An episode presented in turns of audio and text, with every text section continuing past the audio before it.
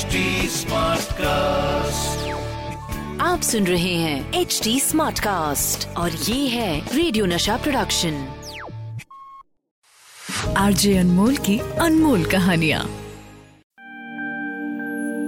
हाँ जी अनमोल की अनमोल कहानियाँ। स्वागत है आप कहानी के किरदार हैं राज कपूर पृथ्वीराज कपूर ख्वाजा अहमद अब्बास और आवारा। बात उस समय की है जब पृथ्वीराज कपूर सुपरस्टार हुआ करते थे। ख्वाजा अहमद अब्बास, ज़बरदस्त film director screen play writer, novelist, journalist columnist उस वक्त इप्टा यानी कि इंडियन पीपल थिएटर एसोसिएशन के मेंबर थे और उनकी दोस्ती पृथ्वीराज कपूर से बहुत अच्छी थी। पृथ्वी थिएटर में ही दोस्ती हुई। अब्बास साहब की पहली बार राज कपूर से जो मुलाकात हुई, वो बड़ी गजब की है। राज कपूर अब्बास साहब से 10 साल छोटे थे और अब्बास साहब पृथ्वीराज कपूर से 10 साल छोटे। बात 1940 की है। Khwaja Ahmad Abbas English newspaper, Bombay Chronicles के लिए लिखा करते थे। अपने दोस्त पृथ्वीराज कपूर से मिलने आए तो उनकी गाड़ी में बैठे, कहीं जा रहे थे। इसी गाड़ी की बैक सीट में राज कपूर थे। पृथ्वीराज कपूर खुद गाड़ी चला रहे थे। राज कपूर को गाड़ी में आगे बैठने की इजाज़त नहीं थी। क्योंकि जैसे आगे बैठते, मस्ती करते। कभी गियर बॉक्स से मस्ती, कभी स्टेयरिंग संभालने की जिद। इसलिए उनको पीछे बिठाया जाता था। ये अब्बास साहब की पहली मुलाकात थी राज कपूर से। कुछ साल बीत गए।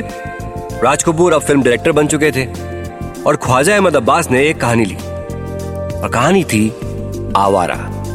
अब ये स्टोरी लेके सबसे पहले वो पहुँचे महबूब खान के पास the great film maker Mehboob Khan, जिन्होंने बाद में मदर इंडिया जैसी फ़िल्म बनाई। महबूब खान को कहानी बड़ी पसंद आई। जब फ़िल्म की नरेशन पूरी हुई तो ख्वाजा अहमद अब्बास महबूब खान से बोले, मेरे हिसाब से इस फ़िल्म में पिता के रोल के लिए पृथ्वीराज कपूर और बेटे के रोल के लिए राज कपूर परफेक्ट रहेंगे। बाप के रोल के लिए तो पृथ्वीराज कपूर ठीक हैं, लेकिन बेटे के रोल के लिए दिलीप कुमार सही रहेंगे। महबूब खान की ये बात अब्बास साहब को जमी नहीं।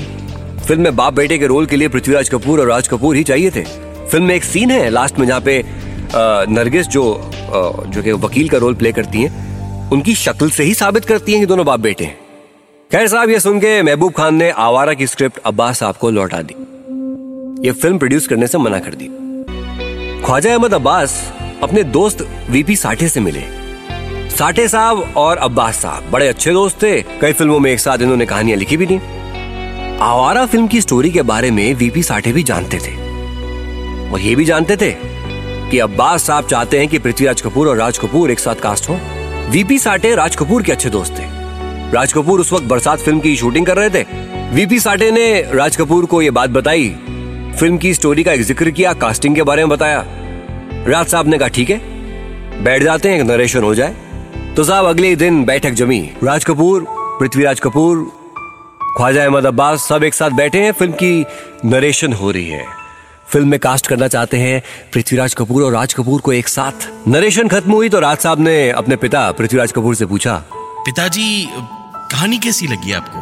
कहानी तो बहुत अच्छी है लेकिन इस कहानी में हीरो बाप है या बेटा ये समझ में नहीं आ रहा। देखिए आवारा फ़िल्म की कहानी कुछ ऐसी थी। बाप और बेटे की कहानी जिसमें पहले हाफ़ में देखा जाए तो बाप हीरो है फिर बाकी की कहानी में देखें तो बेटा हीरो है। उस वक्त पृथ्वीराज कपूर बहुत बड़े स्टार थे। उन्होंने कहा हम्म, तो तुम चाहते हो कि मैं पृथ्वीराज कपूर इस फ़िल्म में बाप का रोल करूँ हाँ? राज कपूर जिन्हें स्क्रिप्ट पे बहुत ज़्यादा भरोसा था कुछ कहने ही लगे लेकिन तभी ख्वाजा अहमद अब्बास ने बीच में अपनी बात रख दी। जी नहीं पृथ्वी साहब। इस फ़िल्म में राज कपूर साहब हीरो के बेटे का रोल करेंगे। तो खैर साहब इसी बात पे पृथ्वीराज कपूर राज़ी हुए। राज साहब तो वैसी स्क्रिप्ट पे फिदा थे। और बनी वो फ़िल्म जो हिंदी सिनेमा की लैंडमार्क फ़िल्म बनी रिलीज़ हुई 1951 में आवारा। आरजे अनमोल की अनमोल कहानियाँ।